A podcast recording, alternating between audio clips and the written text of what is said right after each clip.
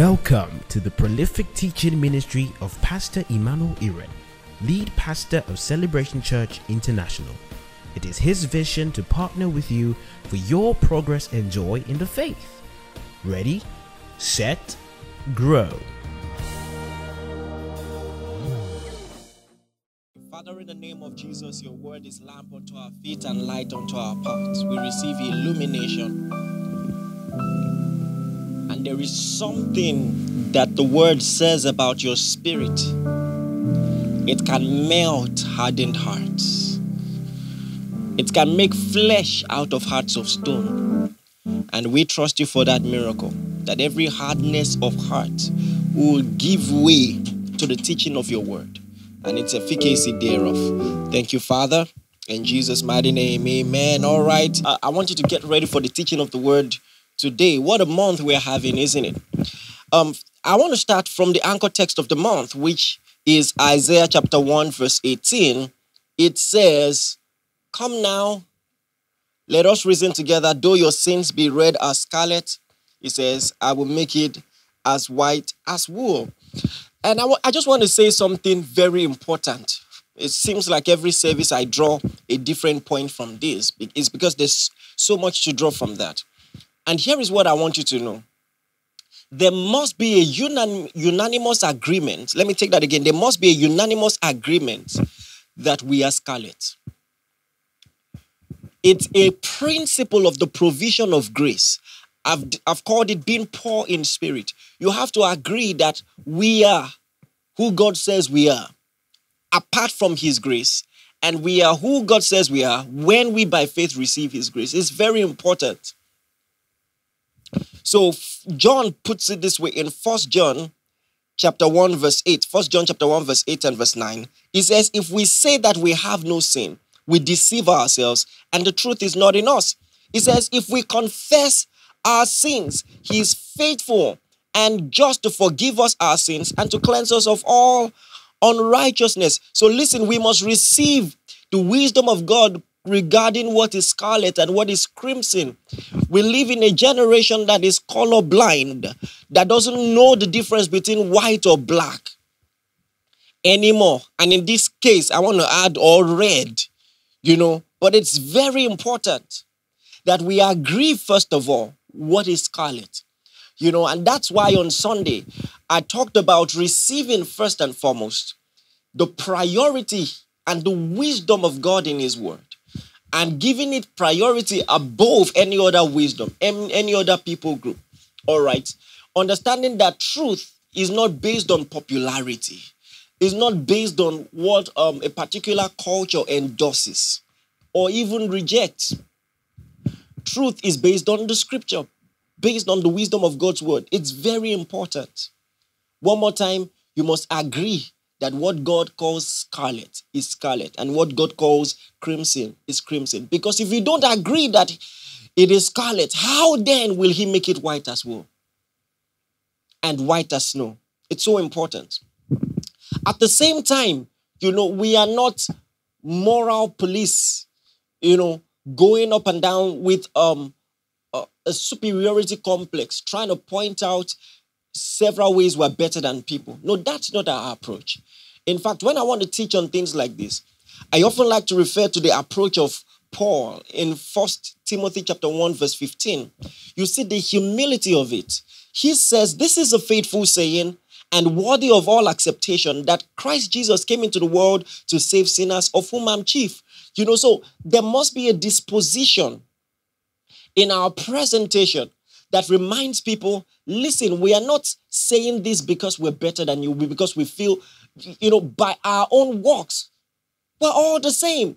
In fact, Paul goes so far as to say, I'm chief of sinners, meaning whatever you think you've done, I've done worse. So I'm not preaching righteousness because I feel that in and of myself I'm better than you. In fact, I'm saying the opposite. I want you to see me as the vilest of offender and see that if God could save me, who else then can he not save? And that's what Paul is saying in verse 16. He says, Howbeit, for this cause I obtained mercy that in me first, in me the chief, Jesus Christ might show forth all long suffering for a pattern to them who should hereafter believe in him to everlasting life. So God has made a pattern out of my life, a testimony out of me. You know, that if God can use someone like this, then who else can he not use? Who else can he not say? So when we are preaching um, and are teaching subjects like this, it is not out of superiority at all. In fact, it's the opposite. It's to say, see what God has made of my life. He can do it out of you also if you would just let him. And that's that's that's true. So you we have to understand as Christians that this is our disposition when we reach out to the lost. All right. This is our disposition. We must make sure that we don't have any air of superiority because there is no such air. Guess what? All have sinned and come short of the glory of God and are justified freely by grace, by the redemption that is in Christ Jesus. All have sinned, come short of the glory of God. That's what the Bible teaches. We must wear the badge of that theology because that's the only truth there is. All right? So, um, when you are winning souls, you must carry this as a consciousness. Mind you, someone can be insane and be a great colleague at work. He can be insane and be a great sportsman. Listen, you don't have to totally cancel people. In fact, it's it's bad strategy as a soul winner. Jesus was called friend of sinners. Listen, I've talked about this vulnerable approach to holiness. You know, where you feel you can be contaminated. You know, he calls us light. He says, and the light shines in darkness, and darkness cannot comprehend it. Listen, when you understand you are so established in the light of God, there is nothing darkness can do about it. It takes off that vulnerability, all right, that makes your evangelical work so weak. And it strengthens you to go out there, you see, and to truly love. Listen, you have to understand our evangelical strategy. We don't win over sinners through disgust. I don't know what strategy some Christians have, as if when they see how much you hate them, they will change. That's not the way of the Bible, and it makes no sense. It doesn't work. So we don't win over sinners through disgust. We win them over through love and truth. That's our strategy. All right. Even though the, um, there's a caveat to it in Galatians chapter 6, it says, um, let he that is strong strengthen the weak. He says, but in doing so, watch your own self, lest you be tempted. All right. So we must understand our own boundaries as we're going out, you know, to reach out to the lost, lest we be tempted. Nonetheless, to stop this um, attitude where we think nothing good can come out of people that we're trying to reach until they, they embrace all that we're trying to um, preach to them. Do you understand? So I think it was the late Nabil Qureshi who talked about his conversion from Islam. He said even though he was having arguments with his Christian roommates every night, you know, on Christianity and Islam, he says that was just one side to their relationship. He knew that this guy genuinely cared, cared for him and could take a bullet for him. You know, and we have to have that um, that that kind of mentality. Let me tell you something. It takes you have to practice it. You have to practice it. So when you see someone who has effeminate tendencies, giving them a handshake is not an endorsement of sin. Working with them in the office is not an endorsement of sin. You, you have to understand that. And so, um, like I said on Sunday, very important point you must never forget. Homosexuality is a sin. Guess what is a sin also? Homophobia. When you just treat people like filth. All right. And that's also wrong. So you must you must normalize, all right, reaching out to people with confident love. with the truth of God's word, not trying to disgust them into salvation. That's not that's not the way we win souls. All right. This is very important for you to understand. However, there is another extreme that we must also um, understand. Let me tell you something. There is an intelligence in understanding sin and how it works. And the more we um, condone sin or make excuses for it, the weaker our resolve to overcome it will be. So we must stand firmly on both legs. Do you understand what I'm saying? Um, listen, you might not need to know this, but there are many people who have homosexual temptations that I've had the privilege to be there for for years.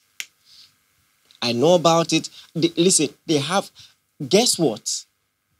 Some of them, not some of them, there is none of them that my wife knows about. I don't share it with her. I don't share it with people, you know, and we just talk. You know, maybe sometimes they come around, maybe even to church. They come around and, you know, they can do stuff together, do, you understand? Every other thing they are good at, they are good at. So you must have the, the opportunity to, the, the understanding that these are, these are human beings, these are real people. Okay? But at the same time,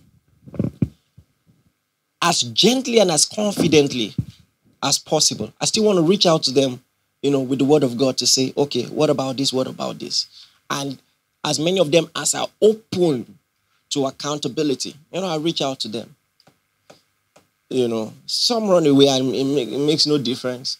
But I don't think there is anyone who has ever encountered me with, you know, such an issue that can fault me on the parameters of love. No such person. You know. But when we have this extreme where we don't just accept the people, we accept what they are doing for love's sake. We'll be doing something very dangerous to ourselves and to them. There is something the Bible calls hardness of heart. Hardness of heart. Hardness of heart is un- unpersuadableness. Or let me break it down for you. One of the worst things that can happen to anybody is for the person to come to a point where you are faced with clear evidence rebuking something you are doing and you refuse to change. When you have a disposition of heart that hinders God from reaching out to you to change you, to influence you, it's a very dangerous. I'm going to teach on this more at Manifest Bible course. I'm going to spend a lot of time explaining hardness of heart, giving you examples. I want to give you a very crude example um, in everyday life. Have you ever seen it where two people are about to have a fight and the match is not fair. You know, one is bigger, obviously stronger, but the smaller one just has a loud mouth. And everybody is saying, calm down, calm down, you know. And then the person is still talking, see, I will do this to you, you know. Or let's use real life, maybe professional fighting sports. All right. Sometimes when someone receives a knockdown or someone is um, dazzled or something like that, they punch the person and the person falls to the ground. The referee will count one, two, three. And if you don't stand up before a particular count, or even if you stand up but you stood up late, but and the referee can see signs that you don't have coordination, the referee has the right to end the match. But sometimes you see people, even after the match is ended, they want to fight the referee. Why did you? I can still do it. You know, there is this stubbornness that people have. Pharaoh, I know you think you're powerful, but then you saw someone who dropped a rod, and his rod swallowed all the rods of your magician. End it there. Don't drag it you know, and that's how hardness happens. You know, you're still like, mm. so the person fighting Maybe who loses the fight to say, I was not ready. Or maybe you you're playing video games. Have you seen people you have to beat them convincingly for them to agree I'm better than you? That's how hardness of heart works. And I'm telling you, literally, there's usually that contest. When you enter that contest with God, now He's not working with you to save. You have made yourself an object of wrath. There are two categories in Romans chapter 9. I wish I had time to explain this to you. You're either an object of mercy, receiving the entreaty of God. But when God sees you are unpersuadable, instead of just you allowing you to be destroyed, He uses you as an example to teach generations. So you are now a reference point. All men can look at look and remember Pharaoh. That's what you, that's what you get. From that rod, Pharaoh would have ended it, but no. Until he found himself in the Red Sea. And you see, this is such an important perspective. When it comes to sin, don't be unpersuadable. Let me let me say this. I said this during the brief mini camp meeting we had at Ibadan. I said, many people don't realize this, but the first teaching on overcoming temptation was done by God Himself. This is going to bless you.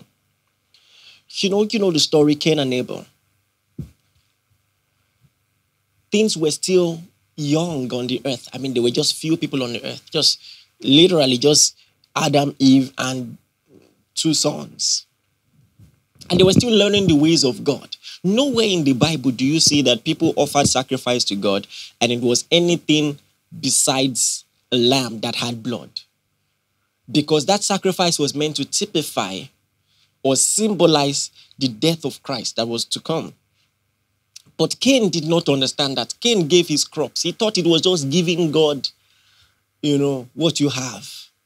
Since Abel was um, was a you know had sheep and he gave sheep, I should also give what I have. And you don't serve God that way. You don't you serve God the way He wants to be served.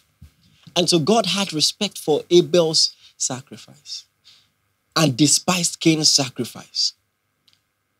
Typical example of what I'm saying. And this is what happens to many of us today. Now you do something wrong and you are corrected. You want to give God this, God says no. A reasonable person would have gone, carry lamp, do your own, simple. But Cain left angry. What right does God have to determine right and wrong? I can do what I want to do. I should be able to give what I want to give. I should be able to live how I want to live. You know, and then this is this is the heart-wrenching part. God came to Cain. Hardness of heart is a terrible thing. God came to Cain and said, Why are you angry? Have you seen people who are so angry? They begin to premeditate what they are going to do to the person that hurt them. And, you know, they have a lot of time to repent. God is reaching out to you to say, calm down, but you won't listen. You know, so God came to Cain in verse 6. I want to read that to you Genesis 4, verse 6. So the Lord said to Cain, Why are you angry? Why has your countenance fallen? If you do well, will you not be accepted? No, it's, it's so simple. You did the wrong thing. If you do well, you'll be accepted. And then he said this. He says, And if you do not well, he says, sin lies at your door. This is something you must understand about sin. Sin has preliminary stages where it is easier to stop it. If Cain had listened to God when it was just anger, it wouldn't, it wouldn't have left, led to murder. That's the thing. That's the thing. The fleeting thing about temptation is that you think that when you gratify it, it will go.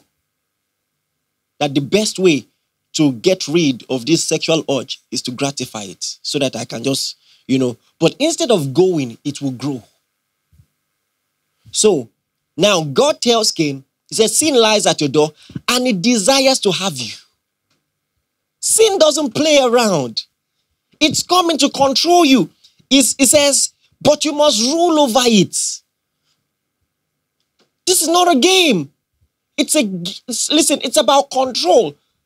Paul explained this this way. He says the flesh was against the spirit, the spirit against the flesh. It's it's about superiority. So when you get comfortable with sin at the door, it will break it open, it will come, it will rule in your house. That's how it works.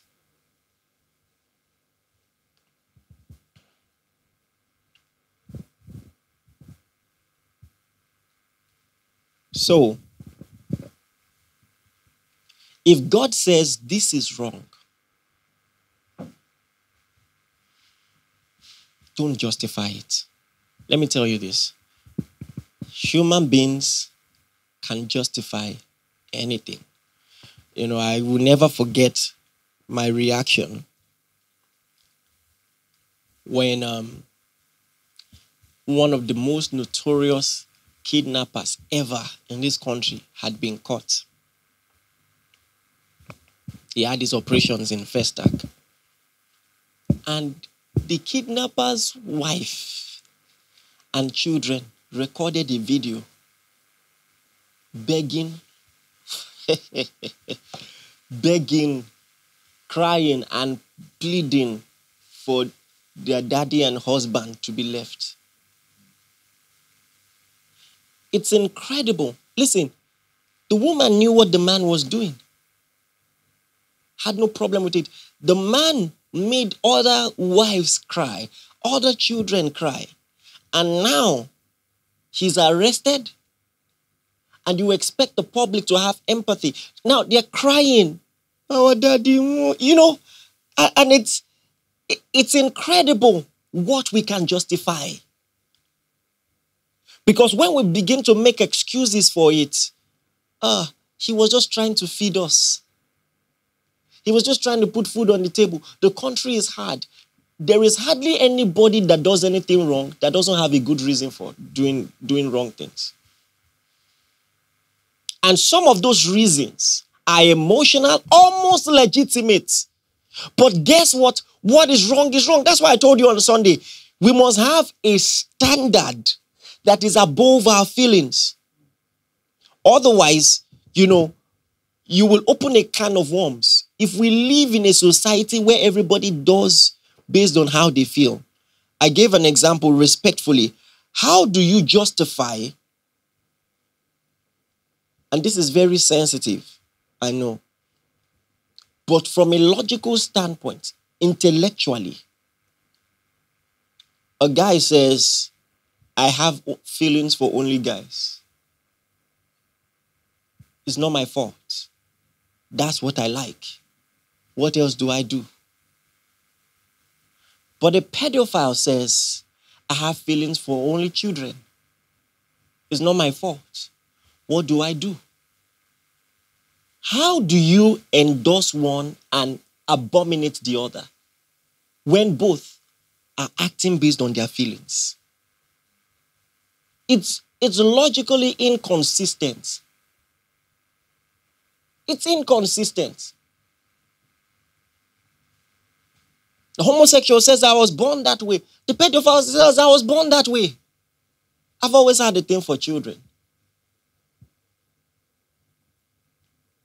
And mark my words, there is already a growing movement. I saw some tweets some time ago that someone shared. Pedophiles are becoming bold.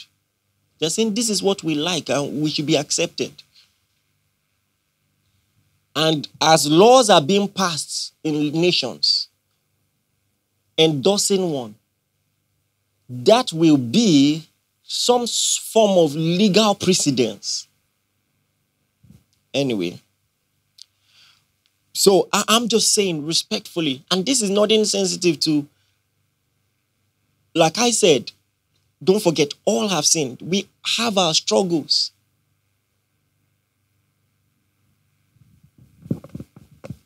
It's just like someone saying, I don't know why. I, I can't stay with one woman.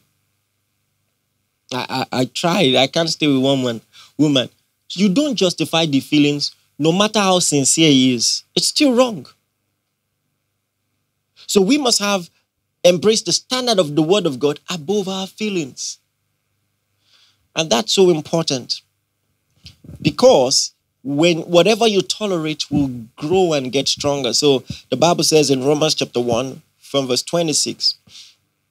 Pay attention to this now. Romans chapter 1 from verse 26. It says, For this cause, God gave them up to vile affections. oh. He gave them up to vile affections. He says, For even their women did change the natural use into what is against nature. And likewise, also, men living the natural use of the women burned in their own lust one toward another, men with men, walking that which is unseemly. So the Bible says it's unseemly, unseemly, and receiving in themselves that recompense of their error which was met. So the Bible says uh, judgment is going to come. It says, even as they, they did not retain God in their knowledge, God gave them up to a reprobate mind. This is how hardness of heart works. When God reaches out to you and you you you make excuses for the sin that you accommodate, then God leaves you. You become a vessel of wrath. He leaves you to wrath and to destruction. He says, He gave them up to a reprobate mind to do things which are not convenient. He says it's not convenient, it's unseemly. And here is something we need to know. Um, I keep referring to this, I think it's called gospel tunes. T O O N S, you know, on Facebook. They do cartoons illustrating biblical truth. And I saw this very beautiful one where these two kids were on a field. And the field had a fence. And the instruction was don't jump over the fence. And one of the children was like, it must be fun at the other side. Why would they tell us not to jump over the fence? It must be fun there.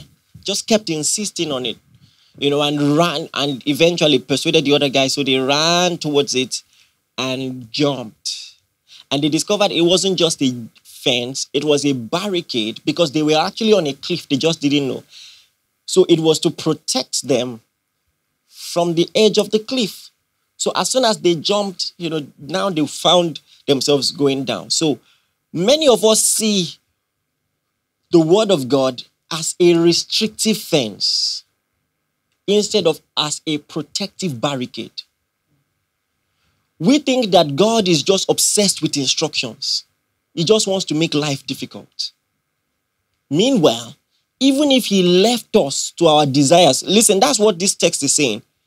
He gave them up to reprobate minds to do things which are not convenient. So if God doesn't reach out to a community to tell them what you're doing is wrong, that's because he wants them destroyed. That's what Jonah wanted. Don't send me to Nineveh to preach. Don't tell them what they're doing is wrong. Let them just die. Because guess what? Without rules, there's destruction. We will self destruct and then there is wrath at the end.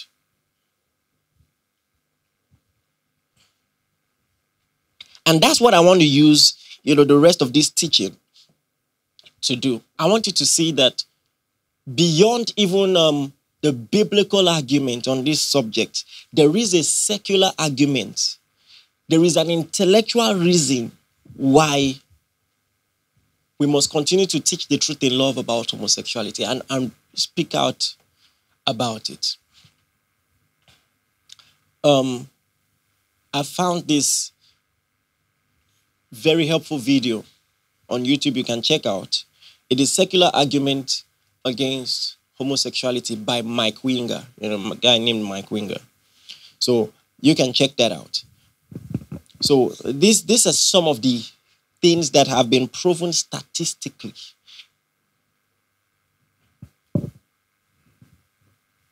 Let me tell you this. From the things God created, you can understand God's wisdom. Because even biologically, He created us in ways to accommodate how his views on marriage. I wish I can give you examples. There's a reason why we have bones in the places we have bones. It's because we're supposed to have a structure. There is a reason why our eyes are at the front of our head because we're supposed to face front. From the brilliance of his design, we can tell that there's an intelligent designer. And when we break these rules, we see the repercussions, which is what Romans chapter 1 was saying. And I want to show you some of them. So,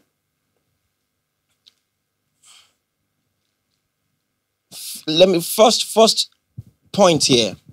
I want to talk about a disease called anal cancer. At the risk of sounding vulgar, you know, the, the topic warrants it.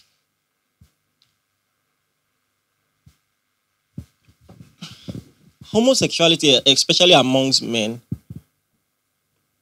makes people put things where they're not supposed to be put. And because God did not design the human body physiologically to take that kind of plumbing, now there'll be repercussions. So, um, homosexual men are 20 times more likely. That's a huge number. 20 times more likely to have anal cancer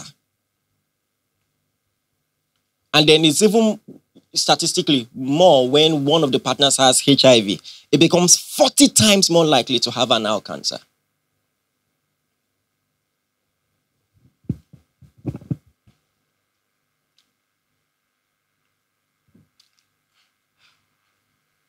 It has also been found, listen, these statistics, interestingly, are not from Christian sites, they are from pro gay sites warning, you know, gay people warning themselves, ah, we need to watch out, or these are the things statistically. So these are not made up stuff. So breast cancer is higher amongst lesbians statistically. Here is something that's going to blow your mind. In the US, and why am I using US? Because Nigeria has no statistics. Sorry, let's say the way it is. You know, in the US, there are 50,000 new HIV infections every year. In the United States, 50,000 new HIV infections. All right. And here's what you need to know 78% of all HIV infections are as a result of men having sex with men. Here is what you need to know only 2% of the entire population consists of men having sex with men. So, how, if 2% of the population accounts for 78% of the total HIV cases, that's high. That's incredibly high.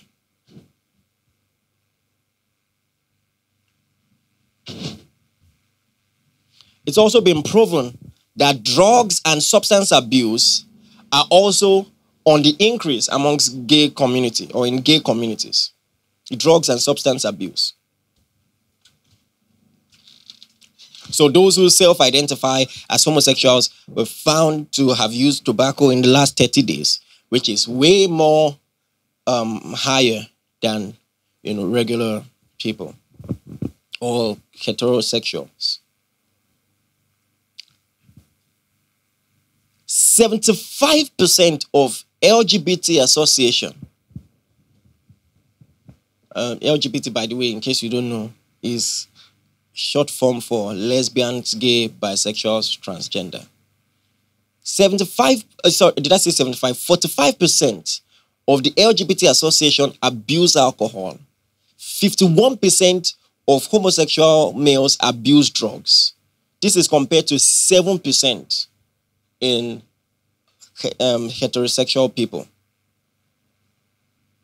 Also, amongst the homosexual community in the area, they suffer, they're more likely to suffer depression and suicide. See, here's the thing even these, even if these are scientific facts, as a theologian, as a as someone who knows the word of God, I just read this and I know what is happening. There is something the Bible says. Jeremiah said, My people have committed two sins. God was speaking through him. He says, They've forsaken me, the fountain of living water, and they've hewn for themselves cisterns that cannot hold water. Here is something when you keep craving satisfaction from things that cannot satisfy, it leads you far more into depression. This is why it makes spiritual sense that depression and suicide is way higher in this community. And that's what I was telling you about hardness of heart. It just gets deeper and worse. Because what you keep chasing, you're never going to see.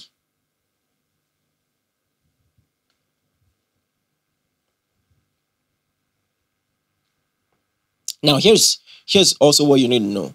You know, some people say, um, I, Pastor, I don't really know what you're talking about. You know, there, there are some popular phrases in, in that community like love is love. We just love each other. We want to marry and, you know, and all of that. It's part of what I'm saying. It always feels, you know, some of you who are falling into temptation know what I'm saying. Have you ever told yourself just this once? Just this once. Just this once. It doesn't go, it grows. I wish I could explain. I'm going to I'm going to do a teaching on sin.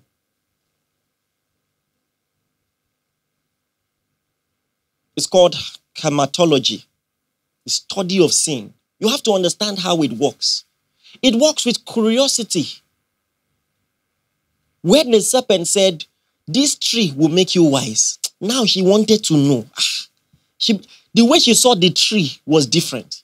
She saw it as one desirous to make one wise, which makes no sense. You can't tell what you will benefit from a tree when you eat it by looking at it.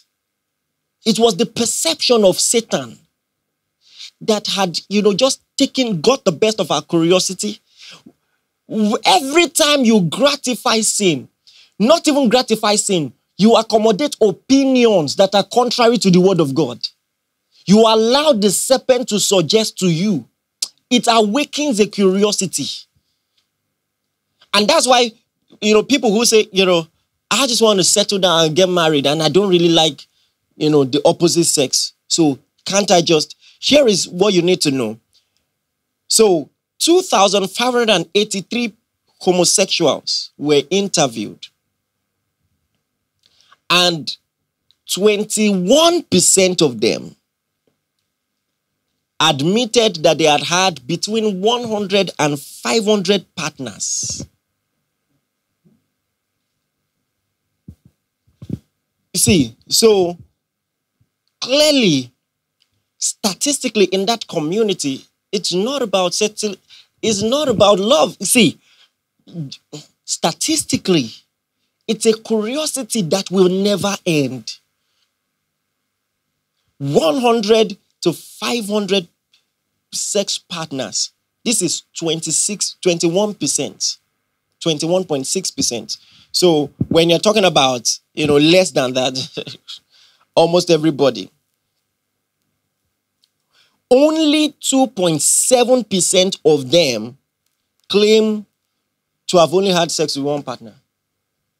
Only 2.7%. Another study was conducted. And um, in that study in LA in the late 1980s, homosexual men in particular average more than 20 partners per year. Per year.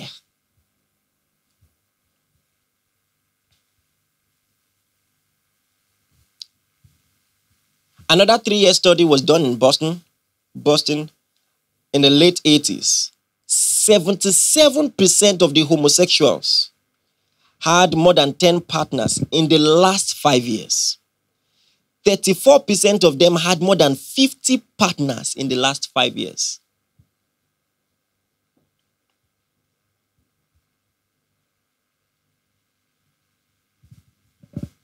So, statistically, the concept of long term relationships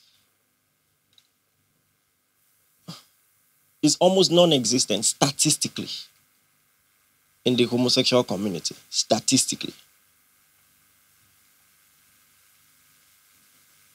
I have so much to share with you, I have to wrap this up as soon as possible.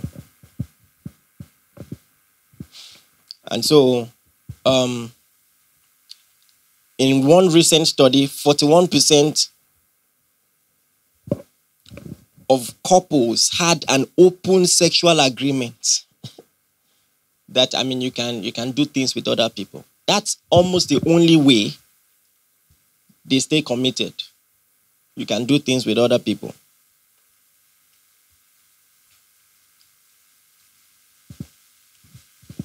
So it's almost not a non-existent. You know, there's a high risk of infidelity even amongst same-sex partners. And the ones who are, are who manage to stay together, it's not because they are faithful, but because they have an understanding. Then what when you now talk about children, children. Now someone will say, "Oh, technology." You know, you might have seen videos of men carrying babies scientifically and all of that. Technology has passed that. Well, how many people can afford that in the immediate, whether you like it or not? This is this is going to really affect procreation. All right? At least in the immediate. And even if it doesn't, those of them who adopt children, which I have a, lot to say about, you know, it has been proven statistically that homosexual parenting fails on many counts. Statistically, it's been proven that it fails on many counts. All right? And here are some statistics. You have to understand many of these statistics were done by non non Christians, unbelievers. There's a particular one who is agnostic, you know, borderline atheist. So this is not, you know, some Christians trying to um, bend data. This is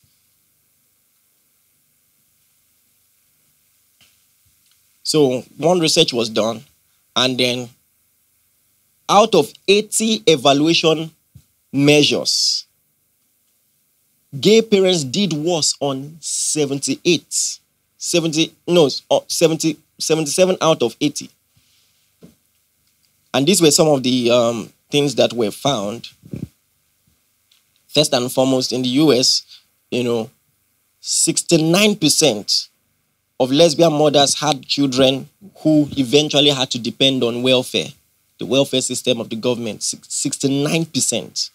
For gay fathers, 57%.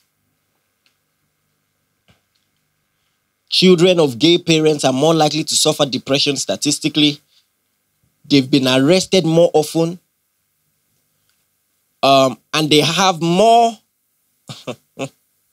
they have more sexual partners than those raised by biological parents. Have more sexual partners by, than those raised by biological parents. Children of lesbian mothers are nearly four times as likely and 25 percent of the children of homosexual fathers are three times as likely to identify as something other than entirely heterosexual. So it looks like from generation to generation, it gets wilder. It gets wilder.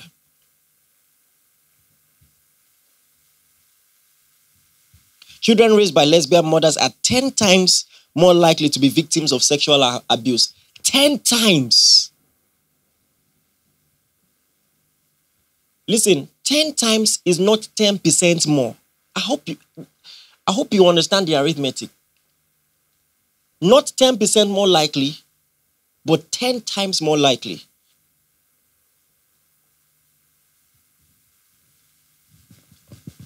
Twenty-three percent of them reported this, versus two percent of children of biological parents.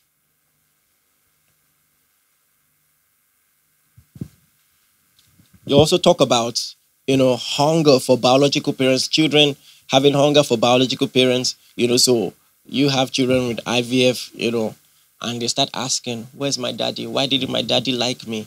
And all of that. There is that curiosity. Can I write him a letter? You know, and all of that. And then when you talk about maybe statistically, lesbian couples, two women trying to raise children, statistically, there are a lot of problems with that because children need their father.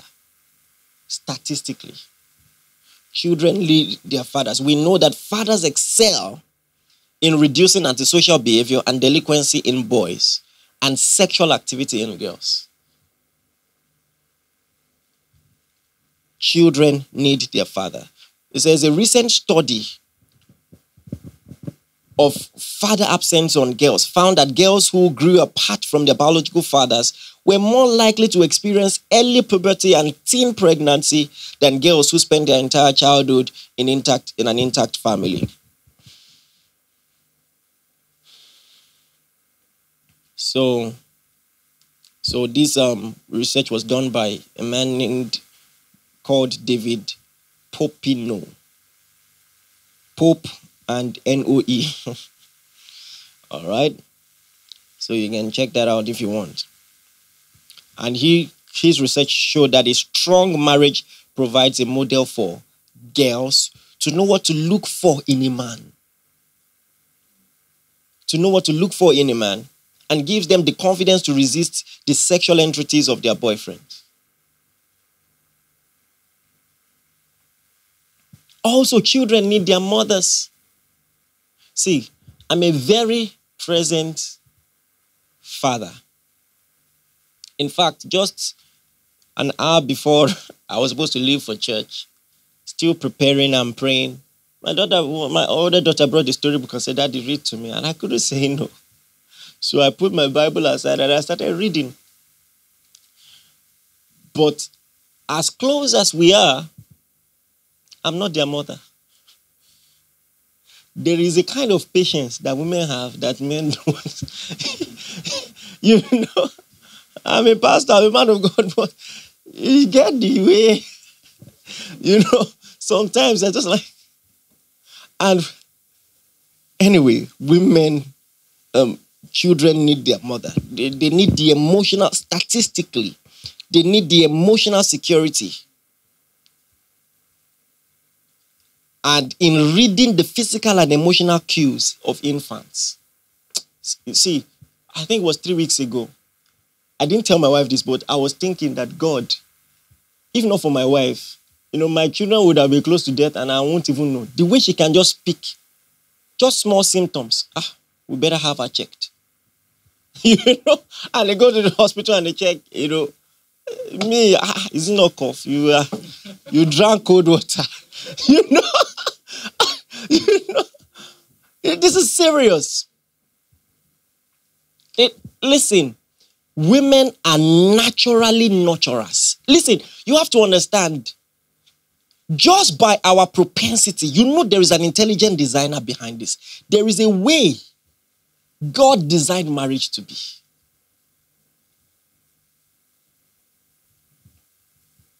You, you have to lack objectivity to ignore this. This is very apparent. This is very clear.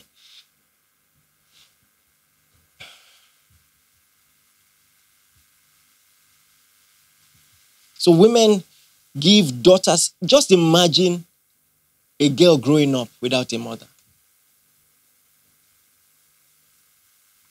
Women give daughters unique counsel as they confront the physical and emotional and social changes associated with puberty and adolescence. Imagine a father, no mother. Then your wife, your daughter begins to menstruate. Problem. Oh.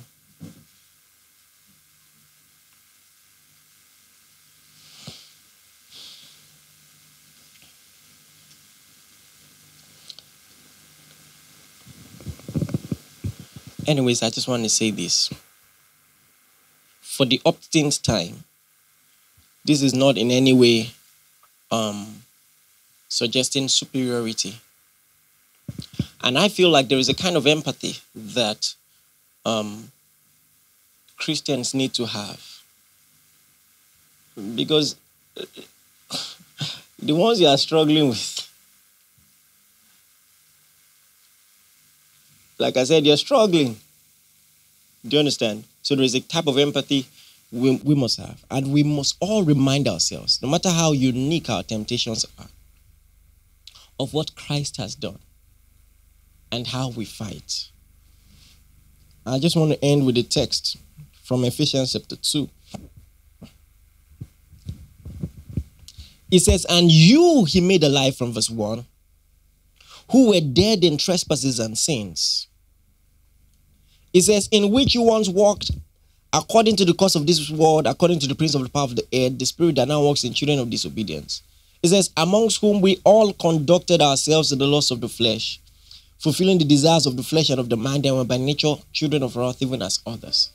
So he's talking about the propensity of a natural man sold in sins, fulfilling the desires of the flesh and of the mind.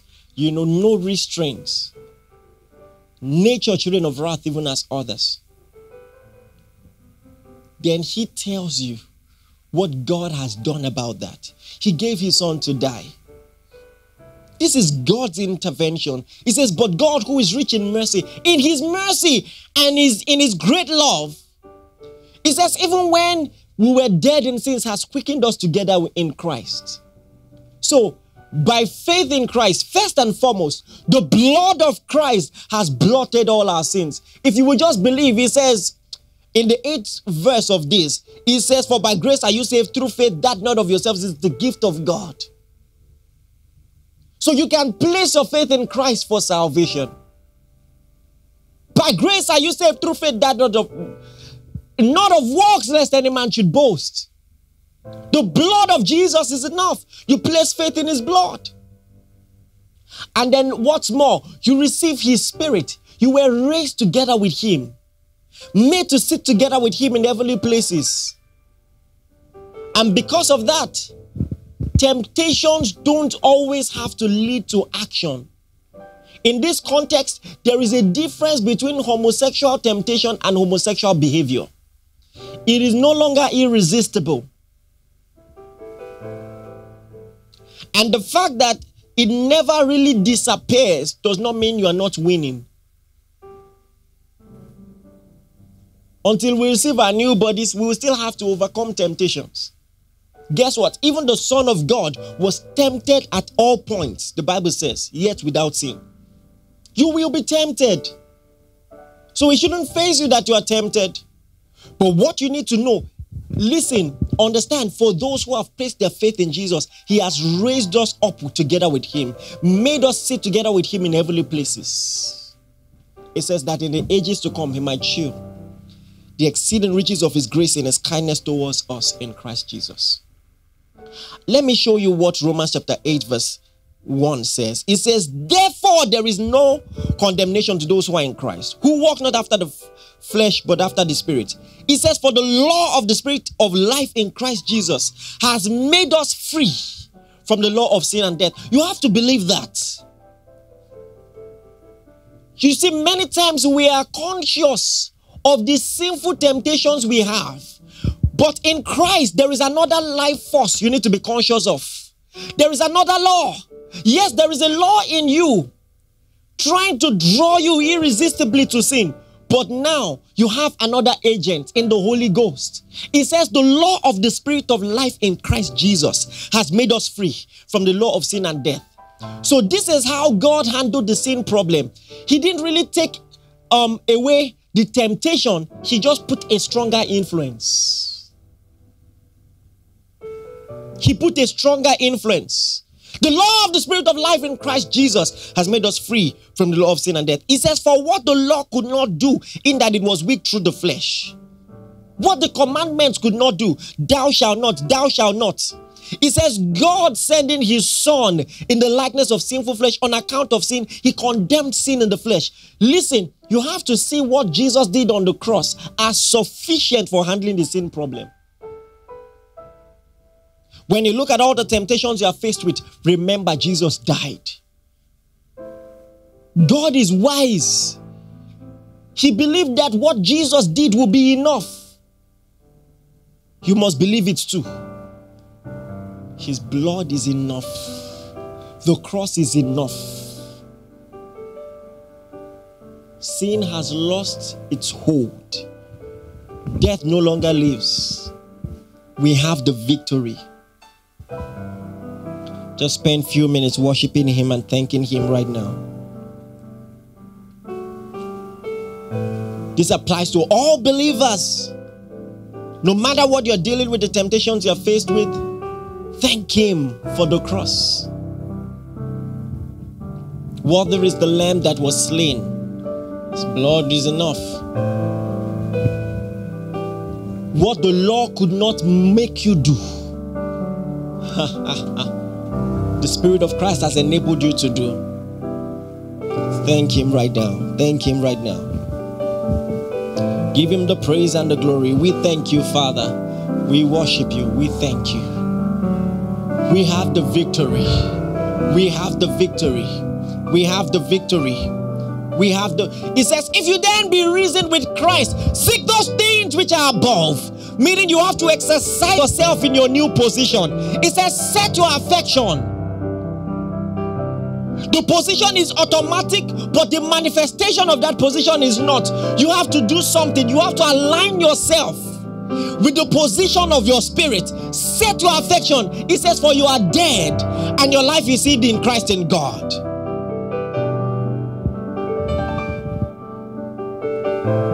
Make these confessions right now. It says, If you walk after the flesh, you shall die. But if you through the Spirit, oh glory to God, through the Spirit, through the Spirit, don't mortify, mortify the deeds of the body.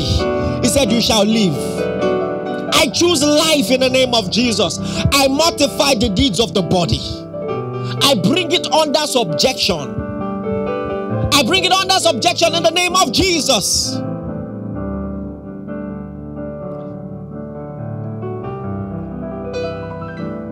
I offer myself living sacrifice, holy and acceptable unto God. Thank you, Father. Just thank Him again and again. We worship you, Father. We give you the praise and the glory. In Jesus' mighty name, we have prayed. Amen. Glory to God. Hallelujah. Listen, let me make you understand this. There is something called the fight of faith. It's called a fight because it's not easy. And sometimes when we preach sermons like this, some, some people think, Pastor, you don't understand. And that's what you need to understand. The Bible lets us know. It says, Elias was a man subject to like passions as you are. And that's one thing you have to understand. There is no man of God who would teach a subject like that this who has not had to exercise his understanding of the same subject in some area one area or another. So keep fighting. Keep trusting. Keep exercising your victory. In jesus mighty name amen. Hallelujah.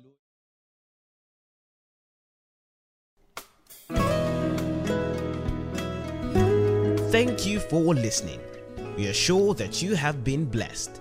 For inquiries, reach us on our helpline 0809 996 7000. Blessings.